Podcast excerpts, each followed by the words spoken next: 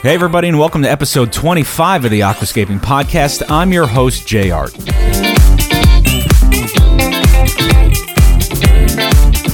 Back with us today is Shawn, and he's going to be discussing some thoughts on filtration and his new ADA Super Jet 1200. Speaking of Shawn, he's going to be at the Aquatic Experience in Chicago, which is next week. That starts November 4th through the 6th. And he's going to be competing in the Aquascaping Live contest, so if you see him there, make sure you say hello. Don't forget to check us out at aquascapingpodcast.com, and you can get all of the previous episodes on iTunes or Stitcher Radio. Send your comments and questions to aquascapingpodcast at gmail.com, and you can also check us out on Facebook.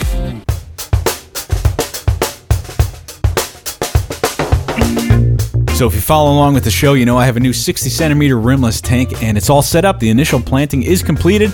Just a few more minor things to go, some mosses, some tweaking of driftwood, and that kind of a thing, and I'll be all set. This time around, I went with Monte Carlo as a carpet, and I gotta tell you, it's a dream to work with.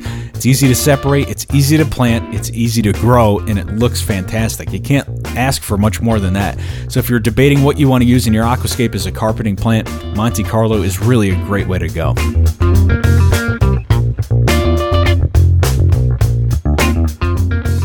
Hey there, Aquascaper, Shawn here. I wanted to talk with you a little bit about a recent change I've made with my 90-centimeter aquascape.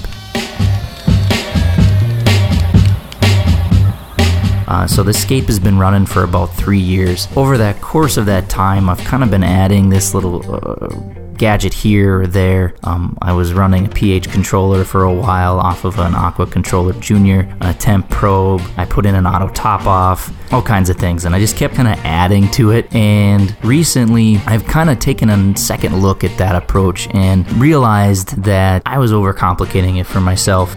There are just a few really basic principles to getting a great aquascape. You don't need all of these gadgets. They're not going to help you much unless, you know, they're making up for your own shortcomings.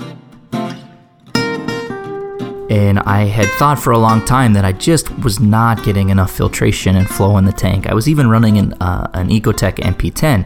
Now that compensated greatly for the flow loss. I mean, I could put as much flow as I wanted in there. I could lay all the plants flat if I really wanted to. But what was missing was this collection of detritus, this processing of organic material that a filter does. And when the filter had this lower flow or inadequate flow, I wasn't getting that done, and I was just seeing these accumulation of detritus, of mulm, of debris, and I was also seeing that plants weren't as healthy. I was seeing, you know, this consistent, regular algae growth. That was driving me nuts because, you know, it hadn't happened in previous scapes. I know what I'm doing, and I shouldn't be getting algae. All right, it's time for today's quick tip.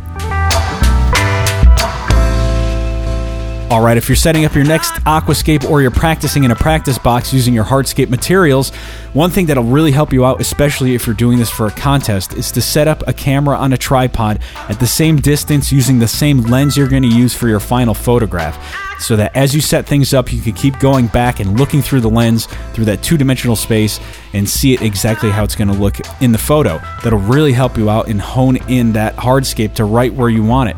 If you have an iPhone and Apple TV, you can set up your iPhone onto the tripod and stream it right to the TV. It's not going to be the same lens and not the same look, but if you're just doing it to help you out as a reference, that's a great way to do it.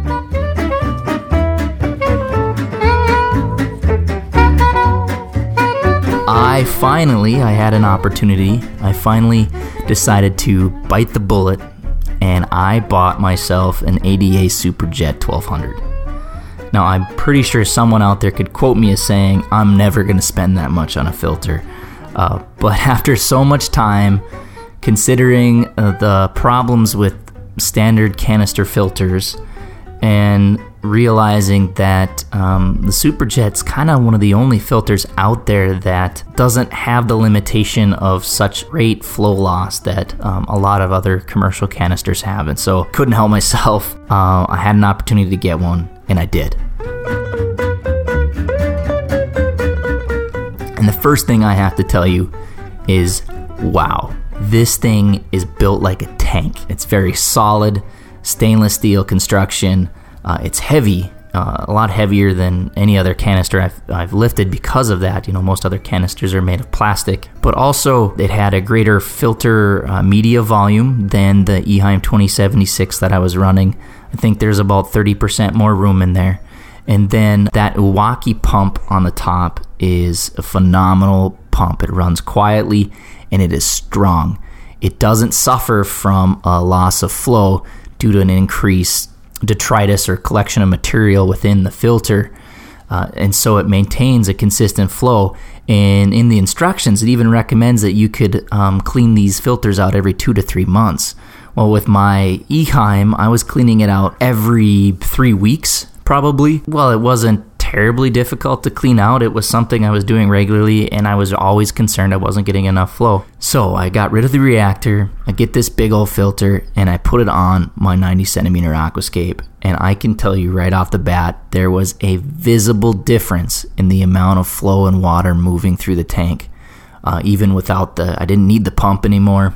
I could really tell that a lot of things were being collected a lot better. The flow through the tank, the water moving through areas that I was having difficulty getting water to move.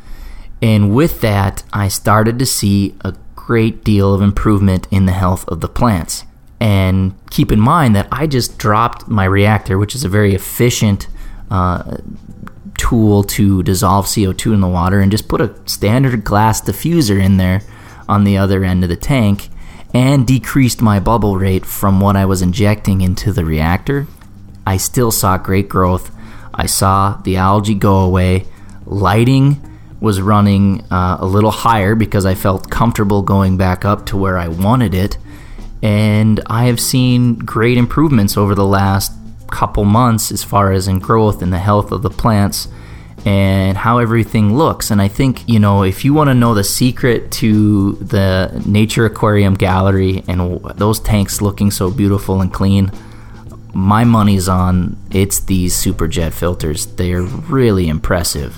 It's too bad that there aren't manufacturers out there looking at the design and considering that, you know, it's not the stainless steel and some of these more expensive materials that make the filter so great. It is the design, and it is the use of a pressure-rated pump at the top that can really move water.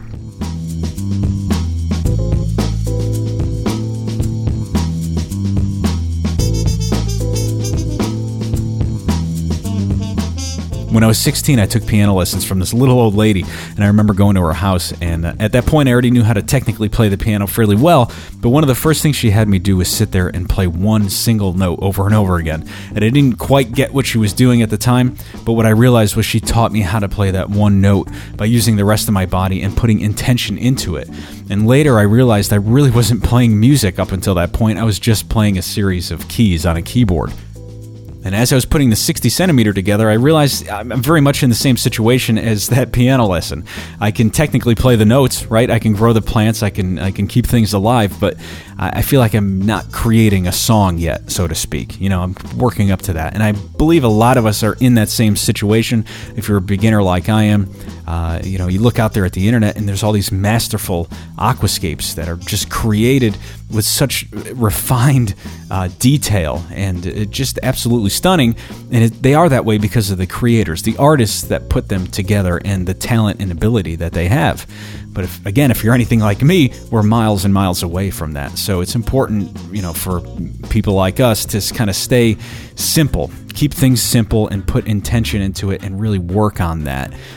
You know, much like the piano, you know, if you can play a million notes, they don't mean anything if you can't even play just one with intention and purpose and feeling. The Eheim 2076 just wasn't doing the work it needed to keep this heavily planted aquascape healthy.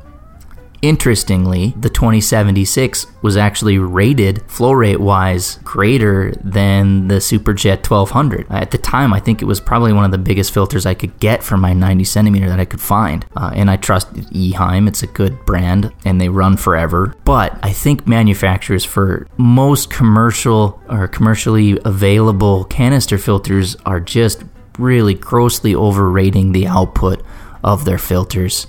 It got me thinking a little bit about other things as far as, you know, why it becomes more of a challenge as I move up in my tank size to get a really healthy aquascape, and it keeps coming back to this filtration. So it's pretty easy to scale up our filters for small tanks, right? You can get the over-filtration that you need, the strong flow that you need, because there's more models available that will get there.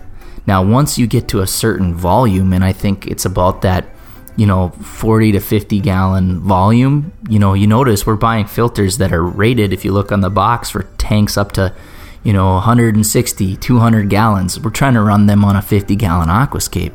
And for me, I was still finding that insufficient. You know, you really think you're getting some degree of the flow rate on the box.